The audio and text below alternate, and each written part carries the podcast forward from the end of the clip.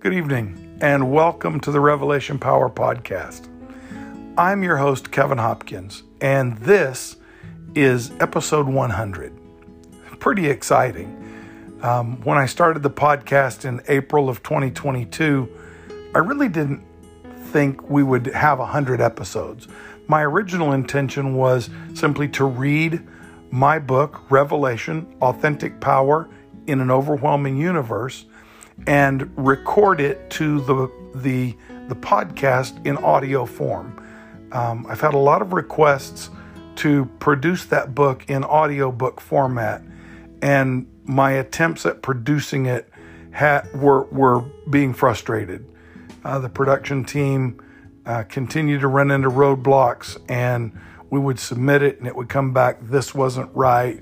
We'd fix that, and then something else wasn't right and and the entities that take it to uh, Apple or Audible or the other audio book companies were never happy with it. So I think the fact is I simply don't have the voice for audiobook.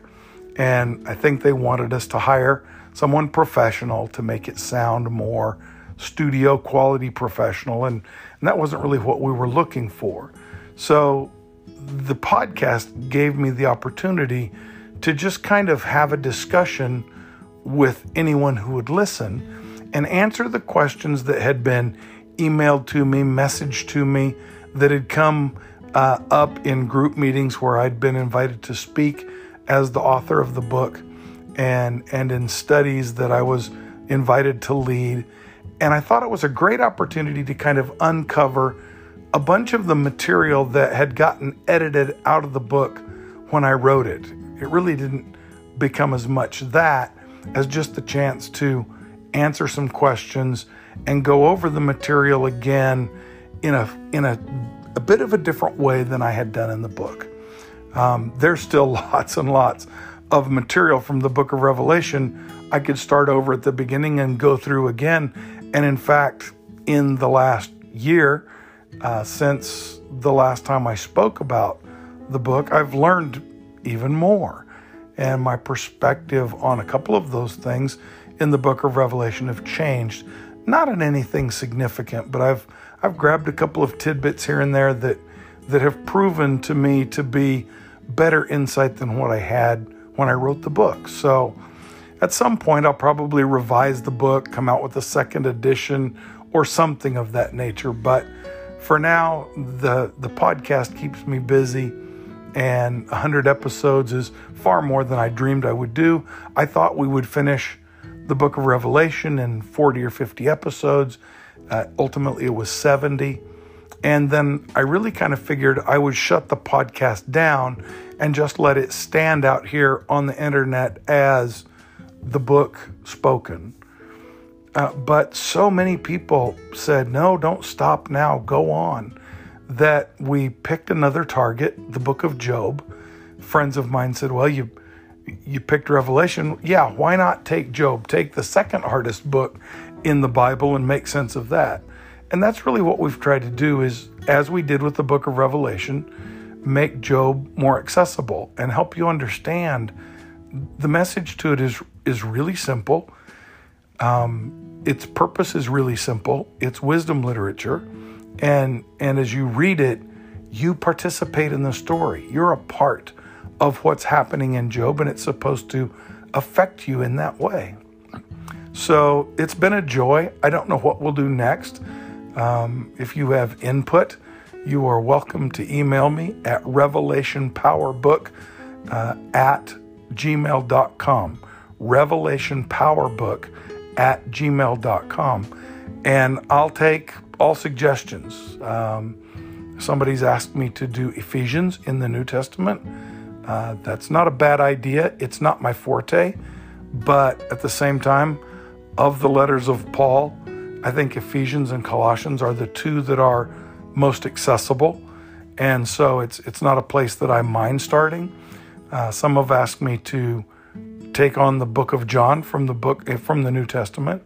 And as you if you've read the book, you know I started my my ministry career kind of specializing in the book of John and in Johannine writings, and that got me into 1st, 2nd, and 3rd John, and then into Revelation. And then I got fascinated with the purpose of the book of Revelation, and I kind of stayed there. So, uh, John is certainly uh, a possibility. Um, my pastor has kind of inspired me. He's he's been preaching his way through the Elijah and Elisha cycles, and he skipped some things that I think are are really cool and and kind of crucial uh, in that in those cycles. And so it's possible I might jump over there for a bit. I think I want to go back to the New Testament. I'd kind of like to go back and forth, old and new, and then back old and new. So I think I'm going to go back to the New Testament. Um, but the Elijah Elisha cycle thing captures my attention. It wouldn't take a long time, and it's it's a part of the Bible that I have always deeply enjoyed.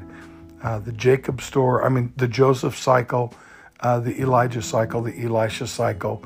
Those things just really appeal to me. So we'll see where we go from here. If you if you have uh, a, a preference, why let me know. But tonight we're going to finish the book of Job. That means chapters 41 and 42 because we've got two to go. They're not hard. Um, they're very straightforward, really, except that chapter 41 is about a mythical creature. So that's a little tricky. Let's see what it says. Chapter 41 of Job, beginning in verse 1. God talking to Job. Can you pull in Leviathan with a fishhook or tie down its tongue with a rope? Could you put a cord through its nose or pierce its jaw with a hook? Will it keep begging you for mercy? Will it speak to you with gentle words? Will it make an agreement with you for you to take it as your slave for life? Can you make a pet of it like a bird or put a leash on it for the young women in your house? Will traders barter with you for it? Will they divide it up among the merchants? Can you fill its hide with harpoons or its head with fishing spears? If you lay a hand on it, you will remember the struggle and never try it again. Any hope of subduing the thing is false. The mere sight of it is overpowering. No one is fierce enough to rouse it. Who then is able to stand against me? Who has a claim against me that I must pay? Everything under heaven belongs to me. I will not fail to speak of Leviathan's limbs, his strength, his graceful form, who can strip off his outer coat, who can penetrate his double coat of armor, who dares open the doors of his mouth, ringed about with fearsome teeth. His back has rows of shields tightly sealed together, each so close to the next that no air can pass between. They're joined fast to one another. They cling together and cannot be parted. His snorting throws out flashes of light. His eyes are like the rays of dawn. Flames stream from his mouth. Sparks of fire shoot out. Smoke pours from his nostrils as from a boiling pot over burning reeds. His breath sets coals ablaze, and flames dart from his mouth. Strength resides in his neck. Dismay goes before him. The folds of his flesh are tightly joined. They are firm and immovable. His chest is hard as rock, hard as a lower millstone. When he rises up, the mighty are terrified. They retreat before his thrashing. The sword that reaches him has no effect, nor does the spear or the dart or the javelin. Iron he treats like straw, and bronze like rotten wood. Arrows don't make him flee, sling stones are like chaff to him. A club sing, seems to him but a piece of straw. He laughs at the rattling of the lance. His undersides are jagged potsherds, leaving a trail in the mud like a threshing sledge. He makes the depths churn like a boiling cauldron and stirs up the sea like a pot of ointment. He leaves a glistening wake behind him. One would think the deep had white hair. Nothing on earth is his equal, a creature without fear. He looks down on all that are haughty. He is king over all that are proud. Well, that's interesting. In the previous chapter, he spoke to Job about the hippopotamus, the behemoth. And, and though he casts him as existing in the Jordan, we don't believe hippopotami ever existed in the Jordan River. They existed in the Nile River, which isn't far. It's in that region of the world. And the people of Israel knew the people of Egypt and knew each other's creatures and, and certainly knew of the African hippopotamus.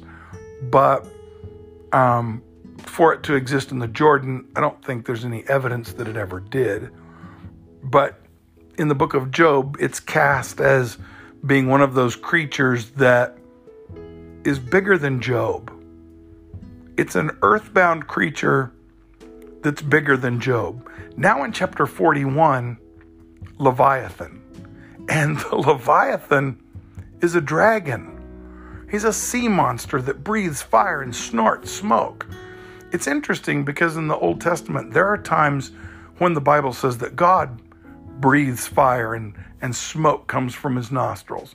The Leviathan becomes kind of a type to represent the wrath and the fury of God. But he's a mythical creature. There's no such giant lizard beast with scales like iron and fire coming out of its face. It is the Hebrew version of the mythical dragon that is interestingly present in all the ancient civilizations of the world. All of them have this, this dragon character. It's so common that it makes people wonder where'd this come from? Were there ever really dragons? We just haven't found evidence of them. It's that creature that captures the imagination of everyone. And and God's description of Leviathan to Job is is horrifying. He's undefeatable, unbeatable, uncrackable. Your worst weapons are like straw and sticks to him. Your most ferocious attack, absolutely ineffective. Your largest army, he will burn to the ground with one breath from his mouth. He is the worst nightmare you could ever dream. He's a mythological beast, so big, so mighty, so evil, so overpowering that to stand against him is hopeless.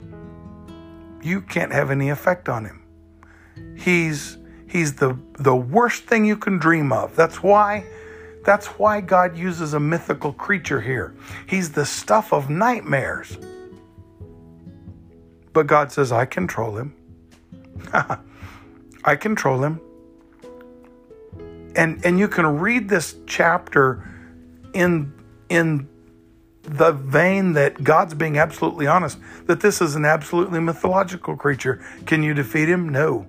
Can you touch him? No. Can you do anything to affect him? No. He's a nightmare. He's not real.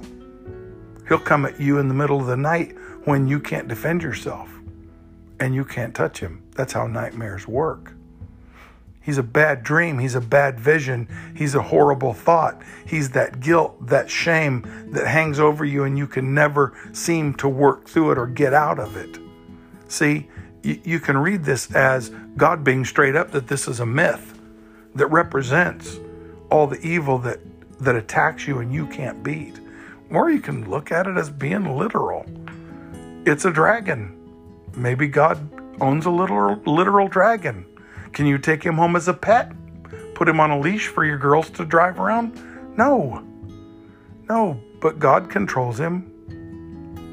Whether he's seen as a literal mythical creature, a nightmare, a, a bad dream, a bad thought, the threats that come at us in our own minds, no matter what shade you paint him in, from, from imagined to a real myth, even to an actual creature, he's too much for us. And God says, But I control him. But I have dominion over him and everything else in this earth, Job. Everything in this world is under my control. And that's a huge statement if you see Leviathan in this whole range of uh, this whole spectrum of possibilities. Those, those thoughts that haunt you, Job, I'm God over those. Those fears that keep you from, from getting out and doing what you should, I'm God over those. Those nightmares that threaten you in the middle of the night with terror that's beyond your comprehension, I, I'm God over those. That poor self concept that keeps you frozen that you can't even seem to shoot an arrow into and, and begin to get out of your way, I'm, I'm God over that. You see, Job, you can't even you can't even deal with a hippo. I'm God over the dragons. I'm God over the worst of things. I'm God over the terrors in the night. I'm God over everything. Chapter 42. Then Job replied to the Lord, I know that you can do all things. No purpose of yours can be thwarted. You asked, Who is this that obscures my plans without knowledge? Surely I spoke of things I did not understand, things too wonderful for me to know. You said, Listen now, and I will speak. I will question you, and you will answer me. My ears had heard of you, but now my eyes have seen you.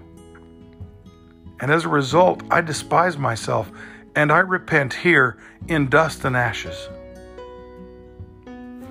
After the Lord had said these things to Job, he said to Eliphaz the Temanite, I'm angry with you and your two friends, because you have not spoken the truth about me as my servant Job has. So now take seven bulls and seven rams, and go to my servant Job, and sacrifice a burnt offering for yourselves. My servant Job will pray for you, and I will accept his prayer and not deal with you according to your folly. You have not spoken the truth about me as my servant Job has. So Eliphaz the Temanite, so Eliphaz the Temanite, Bildad the Shuhite, and Zophar the Naamathite did what the Lord told them, and the Lord accepted Job's prayer. After Job had prayed for his friends, catch this, after Job had prayed for his friends, the Lord restored his fortunes and gave him twice as much as he had before. All his brothers and sisters and everyone who had known him before came and ate with him in his house. They comforted and consoled him over all the trouble the Lord had brought on him. And each one gave him a piece of silver and a gold ring. And right there, you're supposed to kind of say, It wasn't God who brought it on him. The Lord blessed the latter part of Job's life more than the former. He had 14,000 sheep, 6,000 camels, a thousand yoke of oxen, and a thousand donkeys. And he also had seven sons and three daughters. The first daughter he named Jemima, the second Keziah, and the third Keren-happuch. Nowhere in all the land were there found women as beautiful as Job's daughters, and their father granted them an inheritance along with their brothers. After this, Job lived 140 years. He saw his children and their children to the fourth generation. And so Job died an old man with a full life. So the final chapter does two things it, it gives Job the chance to speak. And Job replies to the Lord and says, I see that you can do all things. No purpose of yours can be thwarted. You asked, Who is this that obscures my plans without knowledge? And you're right, I spoke of things I didn't know, I didn't understand. Things too wonderful for me to know. You said, You're going to listen. I will speak. I will question you, and you will answer. Well, my ears had heard of you, but now my eyes have seen you. And as a result, I'm crushed. I despise myself, and right now and here I repent in dust and ashes. And that's the end of the speaking. Kind of interesting, isn't it? Job is given the chance here in this chapter to repent. God doesn't have to answer. Job is in the right place. Job's heart is right again. Job says, Oops, I was wrong. I was really wrong. And I'm sorry. And I repent. The word in Hebrew for repent means to turn around and go the other way. Going back now. Back to where God and I were solid last. Back to where our relationship was what it should have been. Back before the complaining, back before the whining, back before the questioning, back before kind of slipping on my trust. I'm getting my heart back that I had before it all. After the Lord had spoken to Job, he said to Eliphaz the Temanite, I'm angry with you and your two friends, because you have not spoken the truth about me as my servant Job has. See, this is what I was warning you about all the way through the book. Their concept of God was wrong, and the things they said about God were wrong. And God is holding them to account for the fact that they lied about him. That's what you didn't tell the truth about me means. They lied about him. And he defends Job as having said the right things about him. Job didn't lie about me. You did. Now, it's true that Job didn't have God figured out. And Job's repented of that. And because he's repented of that, God has forgiven him. And look, now God treats him as though Job never got any of it wrong. That's the power of repentance. Once Job has repented, God goes to his friends and says, Job never failed me, but you guys did. Well, Job did fail him. But but God's forgotten that because of Job's repentance. God's wiped that slate clean and doesn't hold it against him anymore. If you ever needed a clear picture of how God's redemption and forgiveness works, here it is in the book of Job. You lied to me. Job didn't. So now take seven bulls and seven rams and go to Job's house. And there sacrifice a burnt offering for yourselves. And my servant Job will pray for you, and I will accept his prayer and not deal with you according to your folly. You have not spoken the truth about me, as my servant Job has. So Eliphaz the, Tem- Eliphaz the Temanite, I don't know why in that sentence I can't get that right. So Eliphaz the Temanite, Bildad the Shuhite, and Zophar the Naamathite did what the Lord told them, and the Lord accepted Job's prayer. It's interesting that when Job comes to repentance, he does that out of his own heart. Now, God has certainly put him in his place. But Job's accountable and says, Oh, you're right. I was an idiot. I repent. I'm sorry. That will not happen again.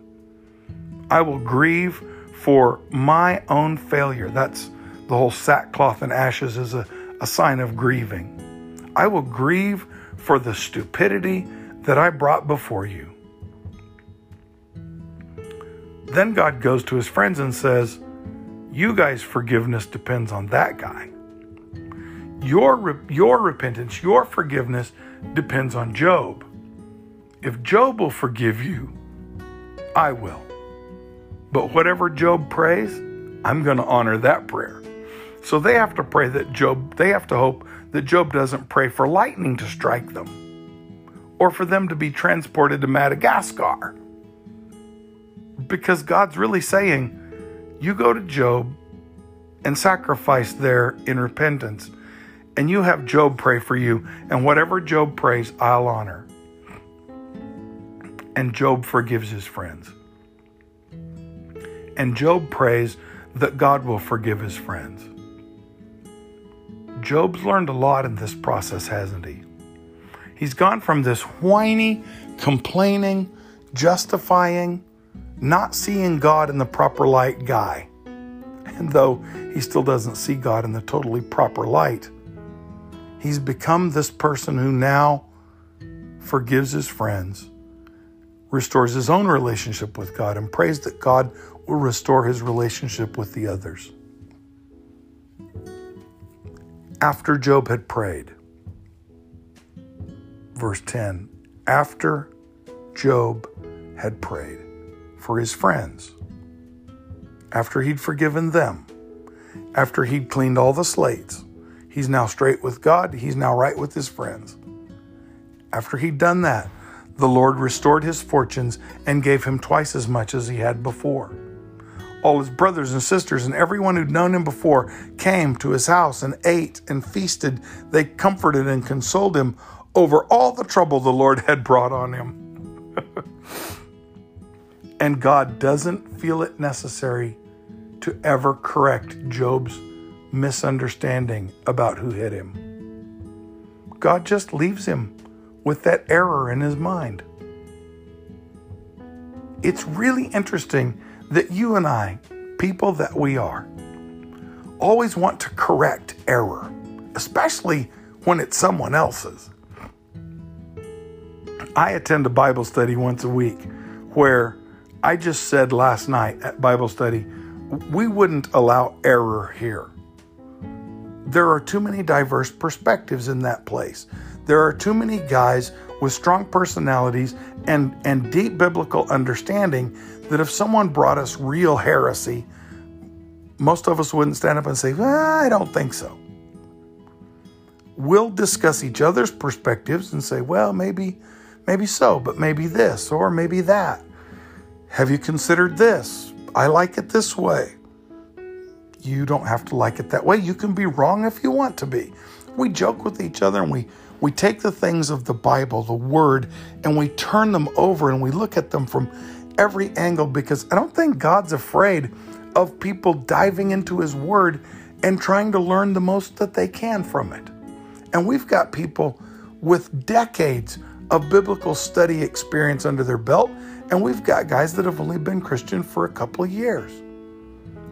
And we're all learning together. we wouldn't let someone come in and say, Well, we're sorry for all the trouble God brought on you. Job doesn't know any better. He's not going to scold them or correct them. He still thinks it's God who hit him. And God doesn't feel the need to disavow him of that delusion. Isn't that interesting? Job is the one who had to defend himself in this whole process. God doesn't feel the need to defend himself. He just lets Job think that he's the one that hit him.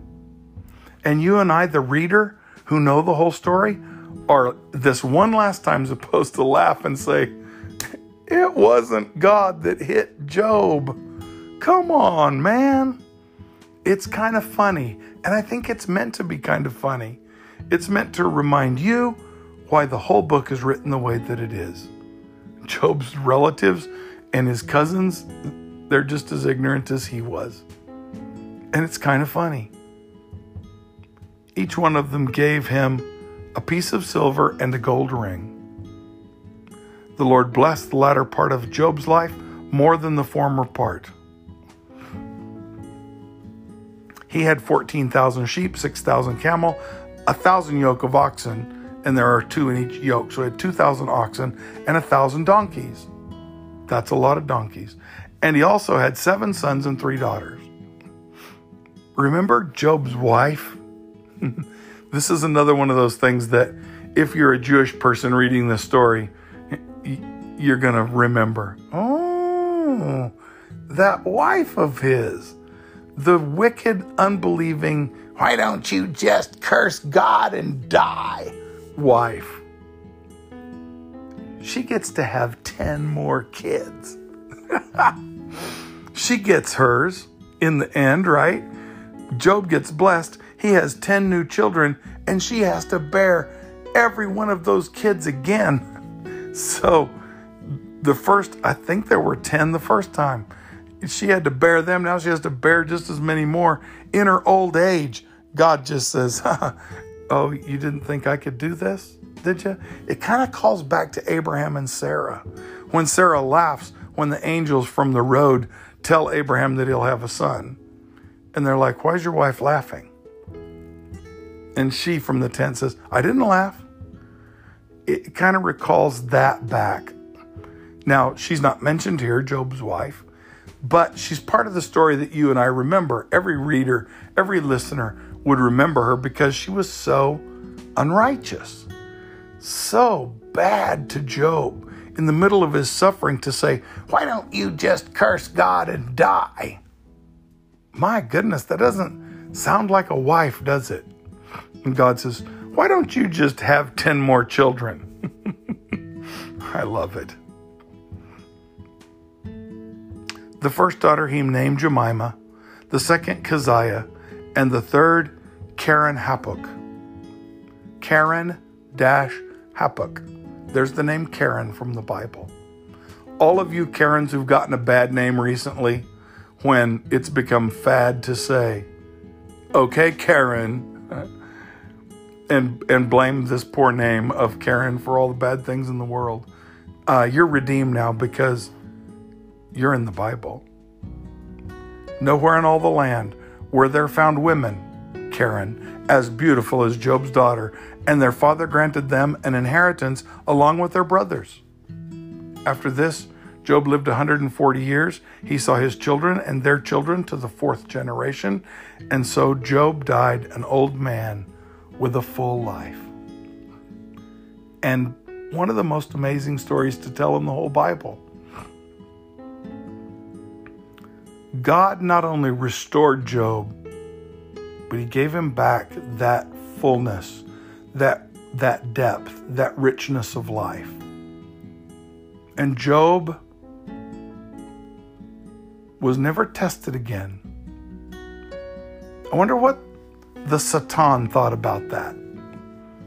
That frail, scrawny Job, I just about had him. But but he didn't fail the test. And in the end, you have to admit that even though he he really takes Job to task. God saved him. God didn't let that stuff go on to the point that it became utter failure in Job's life.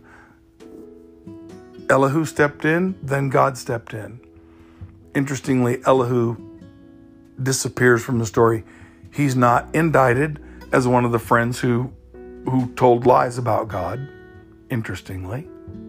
He's not even mentioned.